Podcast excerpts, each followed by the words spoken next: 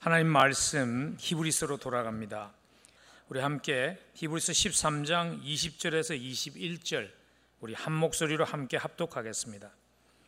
양들의 큰 목자이신 우리 주 예수를 영원한 언약의 피로 죽은 자 가운데서 이끌어내신 평강의 하나님이 모든 선한 일에 너희를 온전하게 하사 자기 뜻을 행하게 하시고 그 앞에 즐거운 것을 예수 그리스도로 말미암아 우리 가운데서 이루시기를 원하노라 영광이 그에게 세세 무궁토록 있을지어다 아멘. 우리 사람은 관계의 동물이라는 얘기를 하죠. 그 말은 사람은 혼자일 수 없고 관계가 굉장히 중요하고 관계가 우리에게 많은 영향을 미칩니다. 많은 그러한 인간 삶을 살아가면서 맺는 관계가 있지만은 그 가운데 우리에게 가장 큰 영향을 미치는 한 관계가 있다면 그것은 육신의 아버지와의 관계라고 그럽니다. 육신의 아버지와의 관계가 우리의 삶의 모든 부분에 영향을 미친다고 전문가들은 얘기하죠. 육신의 아버지와의 그 관계가 우리의 결혼 생활에 영향을 미치고 육신의 아버지와의 관계가 우리 직장 생활에 영향을 미치고 육신의 아버지와의 관계가 우리가 사람들과의 대인 관계에도 그러한 지대한 영향을 미친다고 그럽니다. 그러나 저는 더 중요한 한 가지 영향을 미치는 부분이 있다고 생각합니다. 육신의 아버지와의 관계가 가장 어떻게 보면 가장 심하게 또는 치명적으로 영향을 미치는 부분이 있다면 영적인 아버지와의 관계인 것 같아요. 왜냐하면 성경이 우리의 육의 눈으로 볼 수 없는 하나님을 우리에게 소개할 때 가장 우리가 이해하기 쉬운 근접한 모델이 아버지이기 때문에 성경은 우리에게 하나님을 영적인 아버지로 소개합니다. 근데 만일 육신의 아버지와의 관계가 깨어지면 자칫 잘못하면 하나님과 하나님 아버지와의 관계에도 영향을 미치기가 얼마나 쉬운지 모릅니다. 그래서 하나님과의 관계가 육신의 아버지의 관계 때문에 깨어져서 지금 서먹서먹하다면요.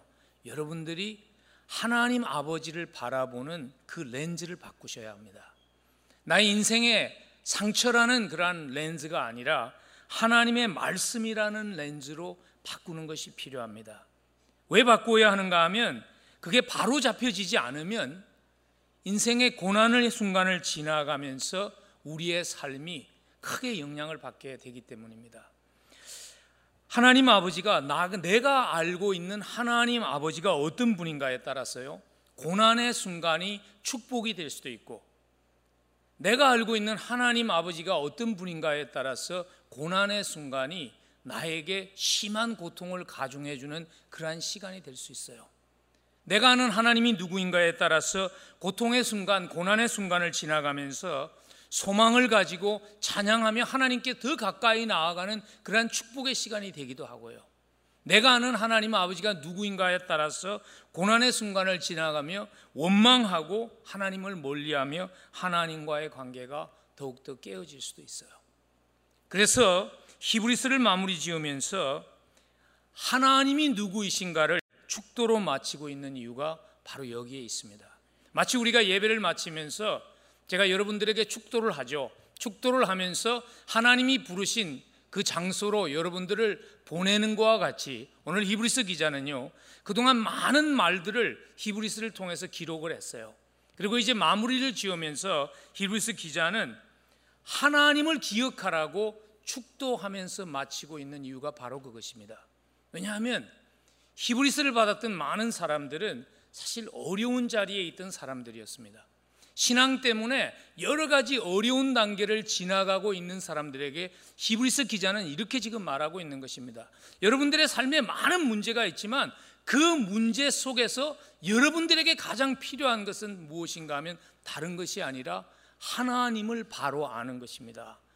그 말을 지금 이 축도를 통해서 하고 있는 것입니다. 오늘 이 자리에 온 우리 모두들 가운데서도 인간의 인생에 많은 문제들을 안고 오신 분들 많으시죠. 사실 극히 몇몇 사람들만을 제외하고는 이 자리에 참석한 우리 모두가 나름대로의 인생의 문제를 지고 살아간다 그래도 과언이 아닐 것 같아요. 경제적인 문제, 신분의 문제, 건강의 문제, 또 노년하신 부모님들의 문제들이 그러한 자기만의 문제를 지고 살아가는 모습으로 우리가 오늘 이 자리에 다 왔어요. 근데 하나님의 말씀은 우리에게 이렇게 말씀하십니다. 우리가 지금 지나가고 있는 그 수많은 상황들 가운데서도 우리에게 정말 필요한 것은 무엇인가 하면 그 문제를 해결하는 그 문제를 제거하는 것이 아니라 우리에게 정말 필요한 것은 무엇인가 하면 하나님을 바로 아는 것이라고 우리에게 말씀하고 있습니다. 여러분들이 아는 하나님은 어떤 하나님이신지요? 나는 교회 나오면서 하나님이라는 말을 굉장히 익숙하고 익숙하게 사용하고 있지만 나는 솔직하게 그 하나님이 어떤 하나님인지 잘 모르겠습니다. 하는 것이 여러분의 솔직한 답이라면요. 오늘 아침에 성경적인 하나님을 만나는 그러한 아침이 되기를 간절히 축복합니다. 혹시 여러분들 가운데 나는 하나님을 아는 줄 알았어요. 근데 내 인생의 어두운 골짜기를 지나가면서 내가 알았던 하나님에 대한 신뢰들이 흔들리고 있어요 하는 것이 여러분의 답이라면 오늘 다시 한번 말씀이 우리에게 말씀하시는 그 하나님을 바로 알을 통해서 흔들리는 관계가 회복됨이 시작되는 아침이 되기를 간절히 축복합니다. 믿음으로 승리하려면 하나님을 바로 알아야 합니다. 그러면 믿음으로 승리하기 위해서 말씀을 통해서 기억해야 될 하나님의 모습은 어떤 모습일까요? 오늘 히브리서는 축도를 통해서 우리에게 믿음으로 승리하려면 성경이 말씀하시는 이 하나님이 우리의 하나님이 되어야 합니다 하면서 세 가지의 답을 주십니다.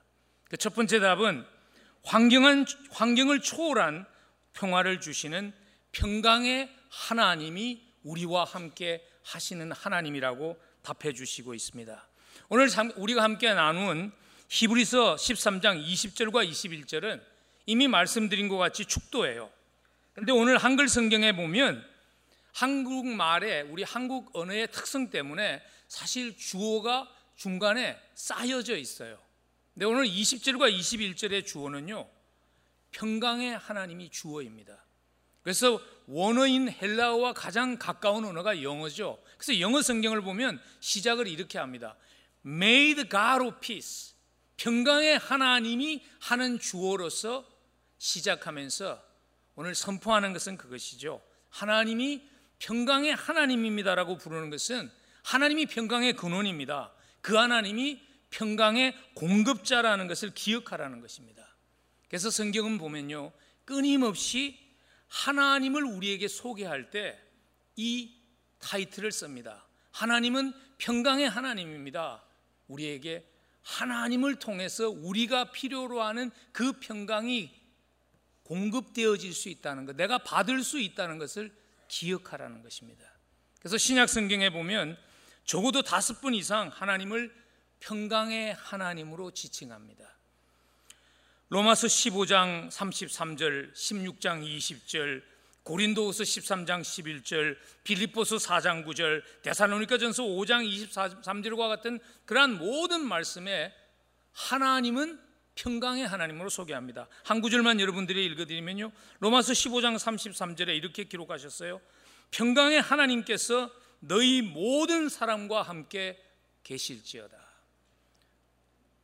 하나님은 평강을 우리에게 주시는 하나님이시라는 것입니다. 구약 성경도 예외는 아니죠. 구약 성경에서도 하나님을 평강의 하나님으로 소개합니다. 여러 구절들이 있지만 대표적인 한 구절을 여러분들에게 나누면 예레미야서 29장 11절이에요. 여호와의 말씀이니라 너희를 향한 나의 생각을 내가 아나니 평안이요 재앙이 아니니라 너희에게 미래와 희망을 주는 것이니라. 오늘 이 구절에도 보면 하나님의 우리를 향하신 생각이 평안이다. 우리에게 익숙한 샬롬이라는 단어를 썼어요. 그 샬롬이 오늘 신약 성경에서 말하는 평강과 동일한 단어예요. 하나님이 평강의 근원이며 평강의 공급자인데 우리가 물어야 할 질문은 이거겠죠. 그러면 나는 그 평강을 누리는 삶을 살고 있는가 하는 질문이죠. 우리와 함께 하시는 하나님이 평강을 주시는 하나님이신데 나는 그 평강을 누리면서 살고 있는가? 만일 누리지 못하고 살아가고 있다면 그 이유가 뭘까요? 하나님이 예전보다 멀리 계시기 때문일까요? 아니겠죠.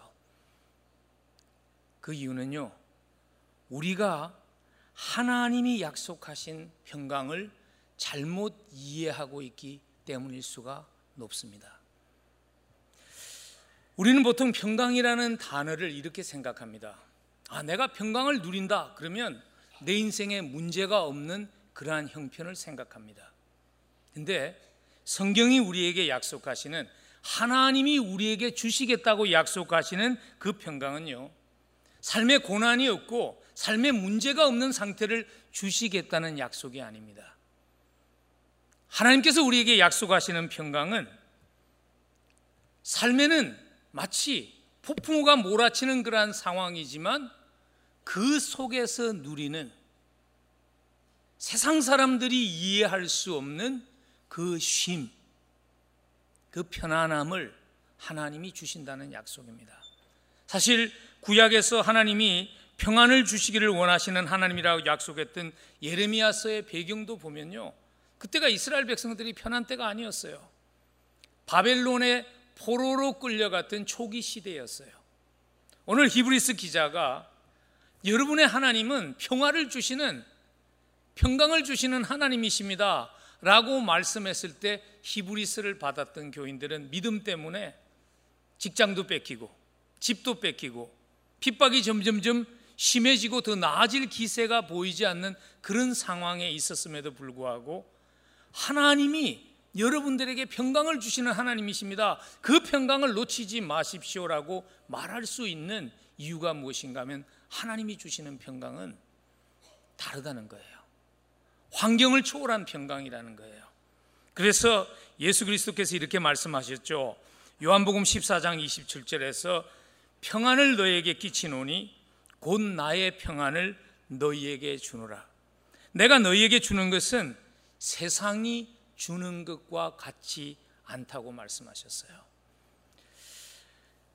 여러분 어떻게 하면 세상이 주는 것과 다른 그 평안 누릴 수 있을까요? 어떻게 하면 인생에 많은 문제가 나에게 아직 산재해 있지만은 그 속에서도 세상에서 누릴 수 없는 그러한 쉼이 있는 평안 어떻게 하면 누릴 수 있을까요? 성경은 그 답이 기도하면서 맡기는 것이라고 답하세요. 빌립보서 4장 6절과 7절에 보면 답을 이렇게 기록하셨어요. 아무것도 염려하지 말고 오직 모든 일에 기도와 간구로 너희 구할 것을 감사함으로 하나님께 아뢰라. 그렇게 아뢰면 그리하면 모든 지각에 뛰어난 하나님의 평강이 그리스도 예수 안에서 너희 마음과 생각을 지키시리라. 근데 저는 솔직하게 그런 것 같아요. 이런 기도를 드리는 것이 쉽지 않다는 거예요. 여러분 쉬우세요? 아, 나는 기도가 전공이에요. 그래서 나는 이런 기도가 쉬워요 하는 분은 두 가지 가능성이 있어요. 여러분들은 정말 탁월하게 영적이거나 아니면 아직 정말 기도마저 할 수 없을 정도의 어려움이라는 자리에 서보지 않은 거예요. 어떤 분들은 그렇게 말하세요. 하나는 요즘 삶이 좀 편안해서 기도를 잘 못하는데 어려워지면 바싹 기도할 겁니다. 근데 어려워지면요. 마음이 산산조각으로 갈라져요. 하나님께 초점을 맞추는 것이 어려워요.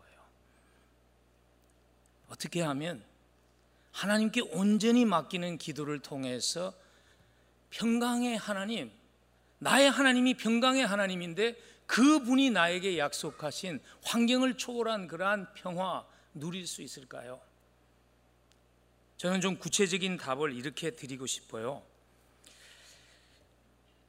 하나님을 판단하는 것을 보류하고 기도하시라고 저는 여러분들에게 권하고 싶습니다. 무슨 의미인가 하면 이런 거예요. 왜 하나님이 사랑이라면서 나에게 이런 일이 있을까? 하나님이 전능하시다면서 왜 나에게 이런 일이 있을까? 자꾸 하나님을 판단하려고 하지 말고 그 모습 그대로 하나님 앞에 나아가서 하나님이 역사하실 것을 기대하면서 기도하라는 거예요. 오늘 사실 사도 바울이 빌립보서 4장 6절과 7절에서 기도를 통해서 신뢰하며 맡길 때 우리는 세상에서 맛볼 수 없는 환경을 초월한 그러한 평화를 누리게 됩니다라고 말한 것은요. 탁월한 신학자로서의 사도 바울이 이론을 제시하는 것이 아니에요. 지금 바울은 자기의 경험을 통해서 체험한 그 하나님, 그 하나님을 우리에게 전하고 있는 거예요. 오늘 빌립보서 4장 6절과 7절의 말씀은요. 사도 바울이 이 경험을 생각하며 썼을 가능성이 많다고 많은 분들이 추측하세요. 어떤 경험이 있냐면 바울이 복음을 전하기 위해서 신라라는 동역자와 함께 빌립보라는 도시에 가서 복음을 전하다가 누굴 만나는가 하면 점을 치는 종을 만나요. 여자 계집종을. 그래가지고 너무 불쌍하니까 기도를 해줘서 귀신을 내쫓아 주니까 더 이상 점을 칠 수 없는 그 능력이 없어진 거예요. 주인이 분을 내고 모략을 해가지고 바울과 신라가 매를 맞고 그리고 감옥에 투옥돼요. 근데 바울과 신라가 그 자리에서요. 분명히 하나님이 보내서 여기 복음 때문에 왔는데 왜 이런 일이 있지? 또는 하나님께서 지극히 작은 자 하나에게 한 것이 곧 나에게 한 것이라고 그랬는데 내가 그 일을 했는데 왜 내가 어려움을 당했지? 그 질문을 하나님께 하나님을 판단하는 일을 하지 않았죠. 바울과 신라가 감옥에서 뭐 했냐면 감사하며 기도했어요. 그때 어떤 일이 일어난지 여러분들 아시잖아요. 지진이 일어나고 감옥 문이 열렸어요. 네, 여러분 한번 생각을 해보세요. 감옥에 갇힌 사람이 기도할 때 뭘 기도할까요? 저는 대부분의 감옥에 갇힌 사람들의 아마 기도 제목은요, 감옥에서 석방되는 걸 기도할 것 같아요. 근데 감옥 문이 열렸는데 바울과 신라가 뛰쳐나가지 않아요. 그 자리에 있어요. 왜 그랬을까요? 저는 이렇게 추측해요. 그 자리에서 평소에 경험할 수 없는 그 쉼을 경험한 거예요. 그래서 그 자리에 앉아 있으면서 아, 문을 여신 하나님이 어떤 일을 하실까 기대를 했기 때문에 그 자리에 앉아 있었던 것 같아요. 그리고 하나님이 그 기대에 부응하는 일을 하셨죠. 바울이 빌립보 성에 가서 복음을 전할 때 사람들이 관심이 없었습니다. 그래서 저기 시내가에서 그 빨래하는 그러한 여자들한테 가서 복음을 전했잖아요. 근데 빌립보에 교회가 세워져요. 그리고 그 교회의 충성스러운 일꾼으로 하나님이 누구를 쓰셨는가 하면 그 감옥을 지키고 있던 감옥의 간수와 가족들을 쓰셨잖아요. 여러분 신뢰한다는 것은요 쉰다는 것과 동의어입니다. 하나님을 신뢰한다는 것은요, 조바심하지 말고 하나님 성품 안에서 쉬는 것입니다. 제가 얼마 전에 한 사진을 받아서 보면서 아, 나는 정말 이런 쉼이 있는가 하는 생각을 하게 한 그런 사진이에요. 이 사진을 한번 잘 보시면요. 아마 작은 손은 엄마의 손 같아요. 엄마의 손이 아기의 손을 잡고 있어요. 큰 손은 아빠의 손 같아요. 아기의 가슴을 이렇게 감싸고 있어요. 근데 아이의 얼굴을 한번 보세요. 굉장히 쉼이 있는 얼굴 아닙니까? 제가 제 자신에게 그런 질문을 했어요. 나에게 그런 쉼이 있는가?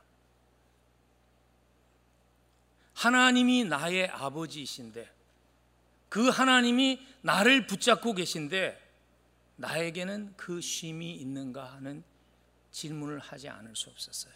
여러분,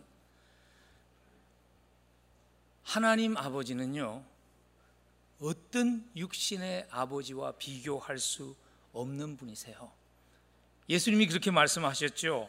마태복음 7장 9절 이하에서 너희 중에 누가 아들이 떡을 달라 하는데 돌을 주며 생선을 달라 하는데 뱀을 줄 사람이 있겠느냐? 너희가 악한 자라도 좋은 것으로 자식에게 줄줄 알거든 하물며 하늘에 계신 너희 아버지께서 구하는 자에게 좋은 것으로 주시지 않겠느냐. 여러분 부모의 마음 여러분들이 아시죠? 저도 어저께 우리 아들이 휴가라고 잠시 왔다 갔어요. 뭘 줄까 하는 생각을 했어요. 뭘 주고 싶어요. 그래서 제 클라셋을 뒤 져서 아주 멋있는 넥타이를 세 개 골라서 우리 아들에게 줬어요. 제가 다른 사람들 안 줍니다. 바자회 같은데 안 내놓는 겁니다. 그게 부모의 마음이에요. 근데 오늘 성경은 그렇게 얘기하세요. 그 부모의 마음과 비교할 수 없는 마음이 하나님 아버지의 마음이라는 거예요. 하나님이 우리에게 누구보다도 세상이 줄 수 없는 그 평안함, 그 쉼 주기를 원하세요. 우리 한번 신뢰하며 하나님께 맡겨 보시지 않겠습니까? 그래서 여러분의 삶을 통해서 아 이것이 하나님이 평강의 하나님이라는 그 의미구나 하는 것을 간증할 수 있는 그러한 경험이 여러분의 삶에 있기를 간절히 축복합니다. 믿음으로 승리하기 위해서 기약해야 되는 또 한 가지 하나님의 모습을 히브리서는 우리에게 이렇게 소개합니다. 절망을 소망으로 바꾸시는 소망의 하나님이 당신들의 하나님입니다. 그렇게 소개합니다. 오늘 20절을 보시면요. 평강의 하나님을 이렇게 자세하게 확대 설명하는 과정에서 여러 가지 묘사들을 썼는데 그 묘사 속에 담긴 하나님의 모습이 무엇인가 하면 소망의 하나님이세요. 제가 20절 한번 읽어 드릴게요. 양들의 큰 목자이신 우리 주 예수를 영원한 언약의 피로 죽은 자 가운데서 이끌어 내신 평강의 하나님. 근데 오늘 보니까 하나님을 묘사하면서 하나님이 이런 하나님입니다. 하나님이 소망의 하나님이라는 것을 우리에게 전달하기 위해서 어떤 예를 드시고 있는가 하면 예수 그리스도가 죽음 가운데 있던 예수 그리스도를 다시 살리신 사건을 이용해서 우리에게 설명하는 이유가 있어요. 왜냐하면 그것이 하나님이 절망을 소망으로 바꿀 수 있는 하나님이라는 것에 대한 가장 강력한 증거이기 때문에 그렇습니다. 여러분 사실 사람이 살아가면서 가장 절망의 순간이 죽음이죠. 근데 예수 그리스도의 죽음은요, 절망의 절정이에요. 왜냐하면 예수 그리스도가 인간을 절망하게 하는 죽음이라는 문제의 해결책인데 그 답인데 그분이 죽었었으니까 그것은 절망 중의 절망인 거예요. 근데 하나님께서 절망 가운데 최악의 절망 가운데서 예수 그리스도를 다시 살리신 그 사건을 통해서 하나님이 바꿀 수 없는 절망이라는 상황이 없는 우리 하나님은 어떤 절망적인 사건도 소망으로 바꿀 수 있는 소망의 하나님이 되신다는 것을 기억하라고 우리에게 말씀하시는 것입니다. 여러분 사실 믿음이라는 것과 소망이라는 것은 떼어놓을 수 없죠. 소망이 없는 사람이 믿음으로 살 수 있나요? 살 수 없어요. 히브리스를 읽으면요. 믿음으로 살아갔던 사람들의 얘기가 계속 나오는데 믿음으로 살았기 때문에 그 사람들이 자기의 삶 기간 동안에 원하는 것을 다 받지 않았어요. 그럼에도 불구하고 그들의 믿음이 흔들리지 않았어요. 왜냐하면 그들에게 소망이 있었어요. 히브리서 11장 13절과 같은 구절이 그런 구절이죠. 이 사람들은 다 믿음을 따라 죽었으며 약속을 받지 못하였으되 그것을 멀리서 보고 환영하며 또 땅에서는 외국인과 나그네로 살았다. 삶이 힘들었죠. 여러분, 나그네와 외국인의 삶은 힘든 삶이에요. 그리고 자기들이 원하는 것을 받지 못했어요. 그런데도 믿음을 저버리지 않고 그들이 그 길을 끝까지 간 이유는 무언가를 바라보는 게 있었어요. 소망이었죠. 좀 더 정확하게 말하면 소망의 이유가 되시는 분에 대한 확신이 있었어요. 그래서 그들이 소망 가운데 믿음으로 살아갈 수 있었던 것이죠. 우리도 믿음으로 살아가려면 이 확신이 필요합니다. 믿음으로 살아가는 과정 과정에 찾아오는 우리로 하여금 자꾸 낙심하게 하는 절망적인 순간들을 소망으로 바꾸어 주시는 하나님에 대한 확신이 우리에게 있어야지 우리도 믿음으로 이 길을 갈 수 있어요. 그래서 오늘 20절은 참 감사한 게요. 하나님은 소망의 하나님입니다. 그렇게 말씀하실 수 있었는데 굉장히 자세하게 무언가를 살을 붙인 이유가 무엇인가 하면 아무리 절망적인 순간에도 우리가 그 하나님 때문에 소망을 가질 수 있는 이유를 설명하기 위한 것입니다. 그래서 오늘 보면 그 첫 번째 이유가 이것이에요. 예수 그리스도의 피 흘리심의 대가를 지불하며 우리를 사랑하신 하나님이시기 때문에 우리가 소망을 가질 수 있는 이유가 있다는 거예요. 그 표현이 오늘 20절에 보면 영원한 언약의 피라는 표현 속에 담겨져 있어요. 여러분들이 아시지만 히브리스는 처음 받았던 사람들이 유대교 종교에 익숙한 사람들이었어요. 그래서 오늘 히브리스 기자는 유대교 종교에서 하나님께 나아가려면 희생 제물을 잡아서 피를 뿌리고 가야 되잖아요. 근데 그 피를 비교하면서 예수 그리스도가 십자가에서 흘리신 피는 그 피와 비교될 수 없습니다. 그 피는 영원한 한 번 드리면 더 이상 드릴 필요가 없는 영구한 그리고 그 속에는 하나님의 사랑의 약속이 담겨 있는 언약의 피라는 이 말씀을 통해서 히브리스 기자는 우리에게 이 메시지를 전하고 싶어 하는 것입니다. 그렇기 때문에 하나님의 우리를 향한 사랑은 그 무엇으로도 끊을 수 없다는 것입니다. 하나님이 예수 그리스도의 그 핏값으로 우리를 사셨기 때문에 하나님의 우리를 향하신 그 사랑을 그 무엇으로도 하나님은 포기하실 수 없다는 것입니다. 아마 이 약속을 가장 잘 요약해서 기록한 신약의 말씀이 로마서 8장 33절 이하인 것 같아요. 32절 이하인 것 같아요. 제가 한번 읽어 드릴게요. 자기 아들을 아끼지 아니하시고 우리 모든 사람을 위해서 내주시니가 어찌 그 아들과 함께 모든 것을 우리에게 주시지 아니하시겠느냐? 누가 능히 하나님께서 택하신 자들을 고발하리요? 의롭다 하시니는 하나님이시니 누가 정죄하리요? 누가 우리를 그리스도의 사랑에서 끊으리요? 환란이나 공고나 박해나 기근이나 적신이나 위험이나 칼이랴 예수 그리스도의 그 흘리신 보혈이 우리의 죄값을 지불하시고 하나님이 우리를 보실 때 예수 그리스도를 통해서 보시기 때문에 우리가 여전히 흠이 많지만 아직 의로운 사람, 여전히 우리가 아직 흠이 많지만 사랑스러운 사람으로 하나님이 보신다는 것입니다. 그리고 그것이 변할 수 없다는 것입니다. 그래서 오늘 로마스를 보면요. 내가 그렇게 사랑받은 자라는 확신이 있기 때문에 승리할 수 있다고 말하죠. 그래서 그 구절의 마지막 37절에 가면 그래서 이 모든 일에 우리를 사랑하시는 이로 말미암아 우리가 넉넉히 이길 것입니다. 사랑받은 자의 확신을 가지고 살아갈 때 우리가 믿음으로 이긴다는 거예요. 근데 로마스를 이게 로마스 강의 시간에 하니까 깊이 들어가지 못하지만 로마스 그 8장을 잘 읽으시면요.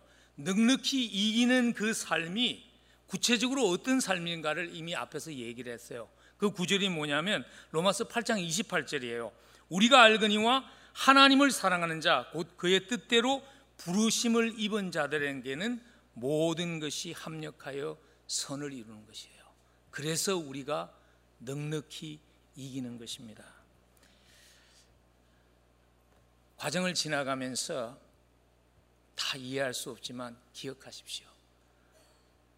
하나님이 절망을 소망으로 바꾸시는 소망의 하나님이신데 그 하나님의 우리를 향하신 사랑이 변할 수 없기 때문에 우리는 넉넉히 이길 것입니다.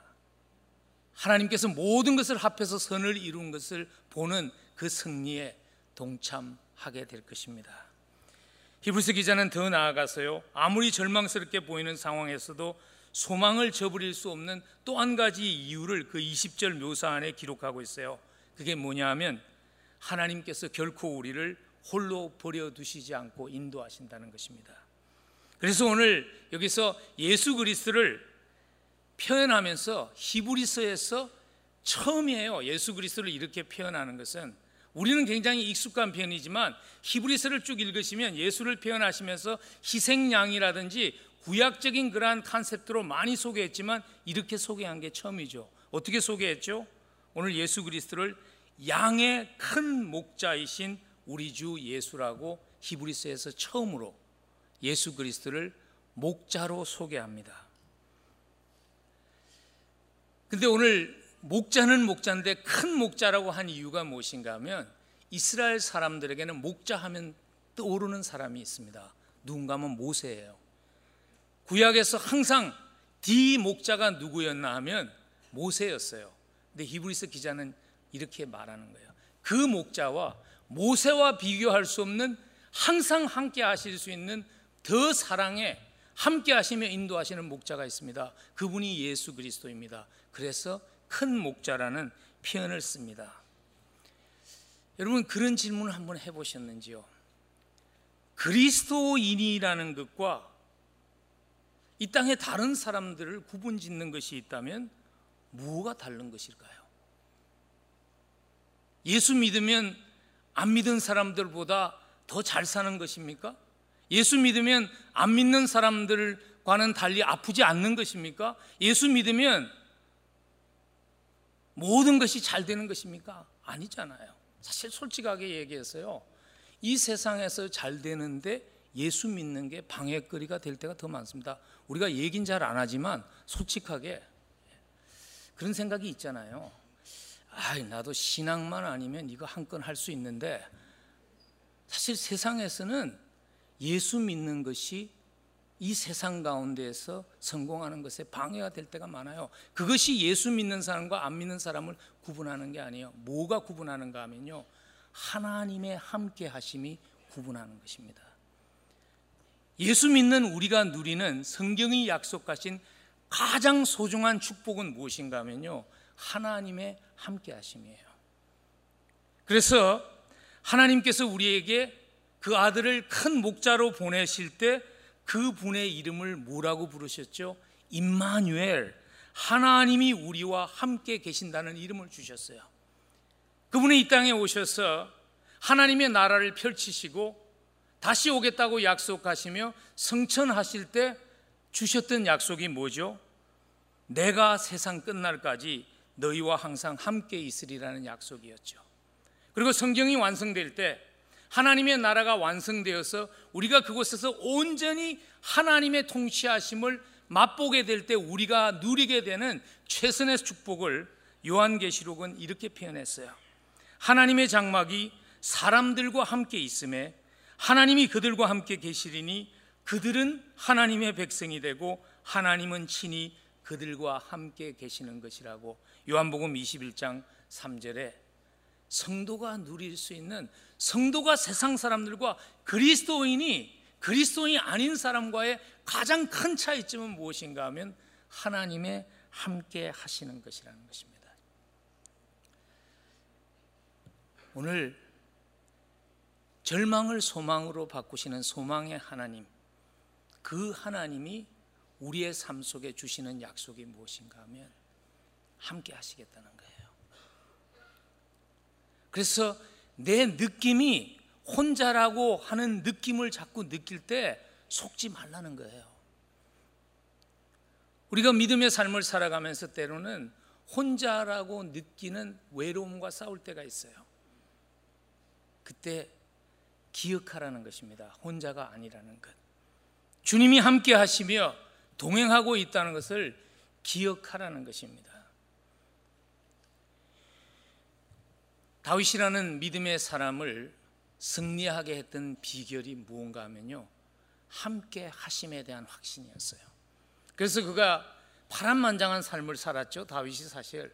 그러면서 그의 삶의 말년에 기록했던 그 아름다운 시편이 우리에게 익숙해진 시편 23편이에요. 그 시편 23편을 보면 1절에서 그가 이런 고백을 합니다. 여호와는 나의 목자시니 내게 부족함이 없으리로다. 그렇게 말하고 나서 그 이유를 그가 4절에서 이렇게 말해요. 내가 사망의 음침한 골짜기로 다닐지라도 해를 두려워하지 않을 것은 주께서 나와 함께 하심이라 주의 지팡이와 막대기가 나를 안위하셨습니다. 다윗이 하나님이 나와 함께 하시는 것이 마치 내가 혼자 된 것 같은 인생의 골짜기를 지나갈 때도 나를 승리하게 했습니다. 고백합니다. 그리고 그 다윗이 이런 고백을 마지막에 가서 하지요. 하나님께서 목자가 되셔서 인도했던 내 삶은 내 잔이 넘치는 그러한 삶이 되었다고 고백합니다. 여러분, 하나님이 함께 하시는 삶에도요, 고난은 찾아옵니다. 그러나 차이점은 우리는 홀로 지나가지 않는다는 것입니다. 제가 예수님을 만나고 살아온 이 짧은 인생 기간 동안에 가장 내 가까이 동행하시는 주님을 경험한 것은 골짜기였어요. 내 인생의 정상에 서 있을 때가 아니었어요. 한치 앞니를 볼 수 없는 골짜기를 지나갈 때가 내 주님이 나에게 가장 가까이 계신 때였어요. 그래서 저는 확신합니다. 삶을 살아가면서 골짜기를 지나갈 때가 있습니다. 그러나 그 골짜기를 지나갈 때마다 저는 제 자신에게 기억시킵니다. 언젠가 이 골짜기가 끝나고 나서 내 인생을 돌아보며 내 잔이 넘치게 하셨습니다라고 고백할 수 있는 그 감격의 시간이 온다는 것을 기억합니다. 목자가 되신 하나님의 인도하심에 온전히 맡기는 복된 삶이 되시기를 축복합니다. 여러분 온전히 맡긴다는 것은요. 내가 원하는 방법으로 인도해 주실 것을 자꾸 요구하는 것을 중단하는 것이에요. 온전히 맡긴다는 것은요. 어디로 인도하시는지 알 수 없을 때에도 그 어둠 속을 즐거이 찬송하며 걸어가는 것을 의미하는 것입니다. 우리가 언젠가 우리의 골짜기를 지나가고 나서 우리 속에 그 간증이 여러분의 간증이 저와 간증이 저의 간증이 되면 좋겠어요. 주께서 함께 하시며 내 잔을 넘치게 하셨습니다. 하는 그 고백이 여러분 모두의 간증이 되기를 갑자기 축복합니다. 마지막으로 오늘 히브리서는 우리에게 믿음으로 승리하기 위해서 기억해야 될 하나님의 모습을 이렇게 기억하라고 말씀하십니다. 우리 하나님은 우리와 함께 하시는 하나님인데 그분은 우리와 함께 하시며 일하시는 하나님이십니다. 오늘 21절 말씀에 담겨 있는 내용이 그거죠. 모든 선한 일에 너희를 온전하게 하사 자기 뜻을 행하게 하시고 그 앞에 즐거운 것을 예수 그리스도 말미암아 우리 가운데서 이루시기를 원하노라. 제가 세 번역으로 한번 다시 읽어드리면 조금 더 우리의 마음에 와서 이해가 되는 것 같아요. 여러분을 온갖 좋은 일에 어울리게 다듬질해 주셔서 자기 뜻을 행하게 해 주시기를 기도합니다. 또 하나님께서 예수 그리스도로 말미암아 우리 가운데 자기가 기뻐하시는 바를 이루시기를 기도합니다. 오늘 21절은 우리에게 우리 속에 함께 하시며 일하는 하나님을 기억하라고 말씀하시면서 이 메시지를 잊지 말라는 것입니다. 내 인생의 성공이 나에게 달린 것이 아니라는 것을. 자꾸 나를 바라보면서 나는 왜 이것밖에 할 수 없는가? 그것 때문에 좌절되지 말라는 것입니다. 왜냐하면 하나님께 쓰임 받는 인생이 되는 것은 전적으로 우리에게 달린 것이 아니라 하나님이 함께 하시며 공급하시며 일하심에 달려 있다는 것입니다. 그래서 오늘 본문에서 온전하게 하신다는 단어를 썼어요. 이 단어가 어떤 단어인가 하면 복음서에서 어부가 나가서 고기를 잡아야 되는데 그물이 망가지면 쓸모가 없잖아요. 망가진 그물을 수선할 때 쓰던 단어예요. 갈라디아서 6장 1절 같은 데 보면 죄를 범해서 넘어진 사람을 회복하신다는 의미로 쓰신 거예요. 무슨 의미인가 하면 원래의 목적에 합당하게 보수해서 쓸모 있게 만든다는 거예요. 우리가 예수 그리스도를 만나고요. 만나는 순간부터 우리는 천국 들어갑니다. 그러나 하나님께서 우리를 이 땅에 두신 이유는 무엇인가 하면 주님께서 우리를 하나님의 뜻에 합당한 사람으로 바꾸어 가세요. 그래서 우리가 인생을 마치면서 아, 내 인생이 의미 있는 인생이었다고 그냥 내 인생이 있으나 마나한 인생이 아니라 정말 필요한 인생이었다는 것을 고백하며 살아갈 수 있도록 하나님이 우리를 빚어 가시는 것입니다. 하나님이 우리 속에서 그 일을 계획하시고요. 하나님이 우리 속에서 일하십니다. 성경에 나오는 하나님께 쓰임을 받고 우리에게 기억되어지는 많은 사람들을 보십시오. 공통점이 뭐냐면요. 인간적으로 보아서는 그 사람들이 그런 인생을 살 수 없었던 사람들이라는 거예요. 아브라함도 마찬가지예요. 다윗도 마찬가지예요.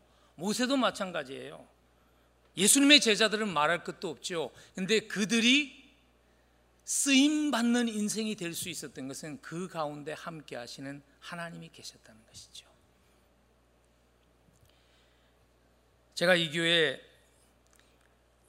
28년인가 9년 전에 왔을 때 이 교회 교인들이 모르는 비밀이 하나 있었어요. 그게 뭐냐면 제가 예수를 믿은 지 10년인가 11년밖에 되지 않은 사람이라는 것들을 이분이 몰랐던 것 같아요.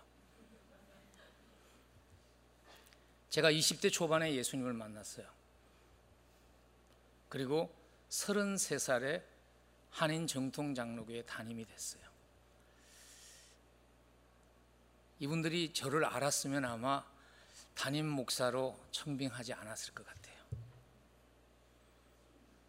그리고 청빙하기는 속아서 하기는 했지만 아마 20여 년이 지나고 나서 열린문이라는 교회가 지금 이 자리에 오리라고 기대한 사람은 아무도 없었던 것 같아요. 제 자신도 기대하지 않았어요.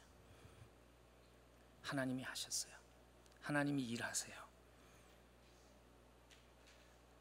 우리가 부족해서 하나님이 쓰지 못하는 것 아닙니다. 저는 그렇게 생각해요. 하나님이 우리를 쓰지 못하는 이유는요, 때로는 우리가 너무 강하기 때문에 하나님만을 전적으로 의지하기보다는 나를 의지하는 것이 아직도 너무 많기 때문에 하나님이 우리를 마음껏 쓰시는 것이 방해를 받는다는 생각이 들 때가 많아요. 하나님은 부족한 사람, 약한 사람, 없는 사람을 드셔서 강한 사람, 똑똑한 사람, 많이 가진 사람들을 부끄럽게 하시는 하나님이라고 말씀하셨어요. 하나님이 우리의 부족함 때문에 제한받지 않아요. 하나님이 우리의 강함 때문에, 우리의 많이 가진 때문에, 우리의 똑똑함 때문에 하나님이 오히려 제한을 받으세요. 하나님이 빚으시고 함께 일하는 하나님의 손에 붙잡힌 그러한 도구가 되는 인생이 우리의 인생이 되었으면 좋겠습니다. 그러기 위해서 몇 가지 구체적으로 우리가 기억하고 적용해야 될 원리 나누며 말씀을 마무리 짓겠는데요. 첫 번째는 이거예요. 함께 일하는 하나님이 우리의 삶 속에 역사하게 하시려면 하나님의 훈련의 과정을 환영해, 환영해야 합니다. 하나님의 훈련의 과정은 보통 고난이라는 모습으로 우리 곁에 다가올 때가 많습니다.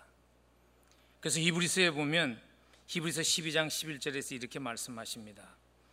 무릇 징계가 당시에는 즐거워 보이지 않고 슬퍼 보이나 후에 그로 말미암아 연단한 자에게는 의의 평강한 열매를 맺나니. 여러분 혹시 아직도 그런 질문을 하고 사세요? 하나님이 사랑이라는데 왜 나에게 고난을 주실까? 뭐 여러 가지 이유가 있죠. 고난이라는 큰 주제를 한마디로 답할 수 없지만 제가 찾은 답은 이거예요. 우리는 고난이 없으면 변하지 않는다는 거예요.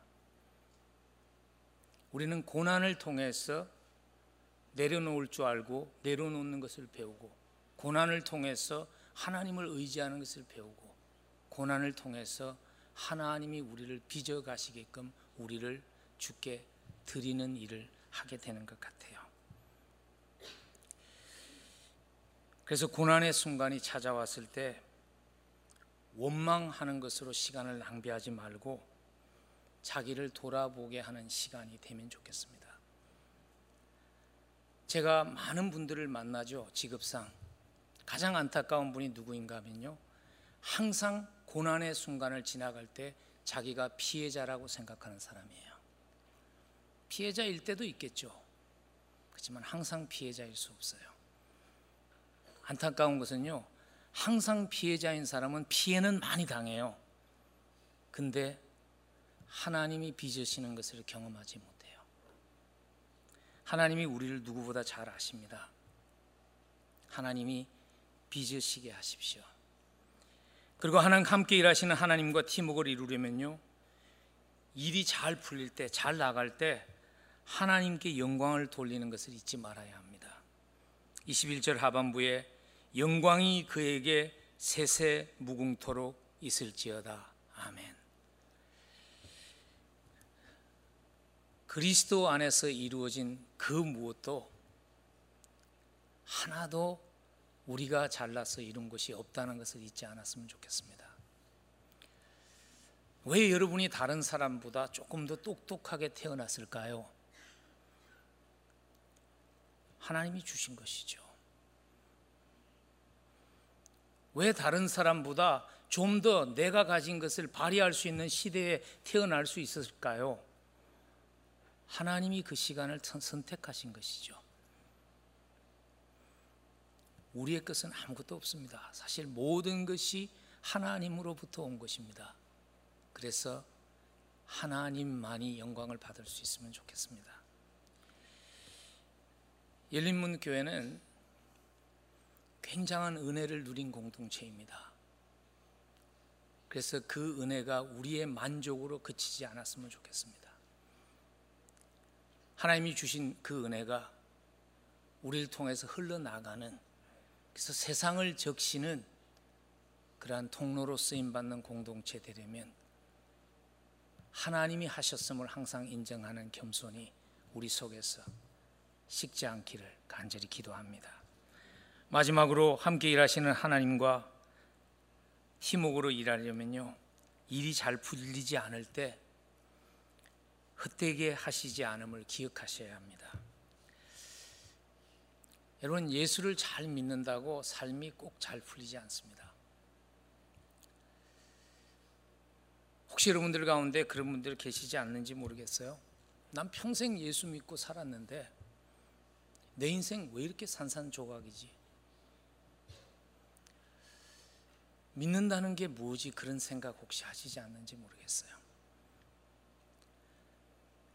하나님이 일하시면요. 하나님은 결코 헛되게 하시지 않습니다. 우리의 고난, 우리의 아픔, 하나님은 그 한 조각도 헛되게 하시지 않습니다. 켄 가이어라는 기독교 작가가 그 하나님의 헛되지, 헛되게 하지 않으심을 글을 쓴 것을 읽었는데 그 일부 나누면서 말씀 마무리 짓겠습니다. 고난이 우리의 삶 속에 잘 간직해둔 화병을 박살낼 때 하나님은 그 깨진 조각들을 죽기 위해 몸을 굽히신다. 그러나 그 조각들을 붙여 이전과 똑같은 모습으로 다시 만드는 일은 하지 않으신다. 그러나 하나님은 대신 그 깨어진 조각들을 해치며 구원의 이야기를 보여주게 될 하나님의 모자이크를 완성하는 데 쓰실 수 있는 조각들을 고르신다.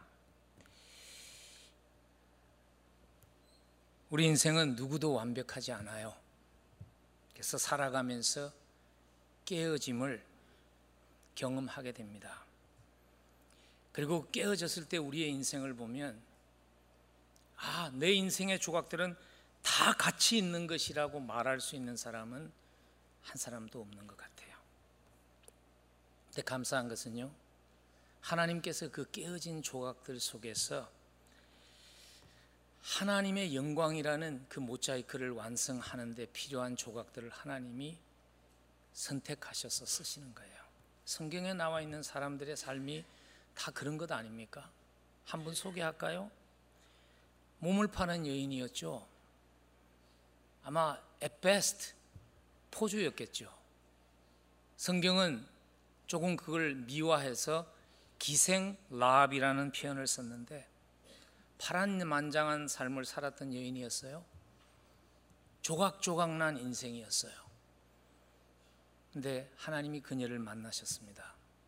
그리고 깨어진 라합도 한때는 한 가정에 사랑받는 딸이었겠죠.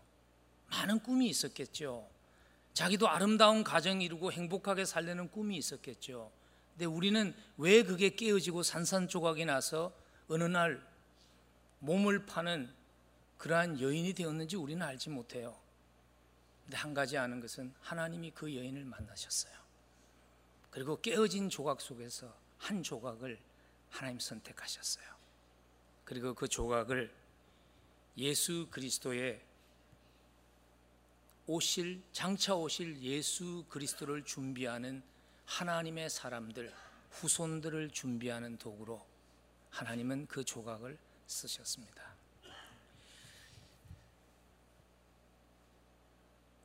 그리스도의 사랑받은 자로 살아가는 삶은 헛되지 않습니다. 왜냐하면 내가 막 맞춰보려고 사는 인생이 아니라 때로는 나의 실수 때문에 때로는 우리가 살고 있는 세상이 완벽하지 않기 때문에 깨어진 그 조각 속에서 하나님은 하나님의 영광을 위한 조각을 구별하셔서 쓰는 하나님이 우리 하나님이기 때문에 그렇습니다.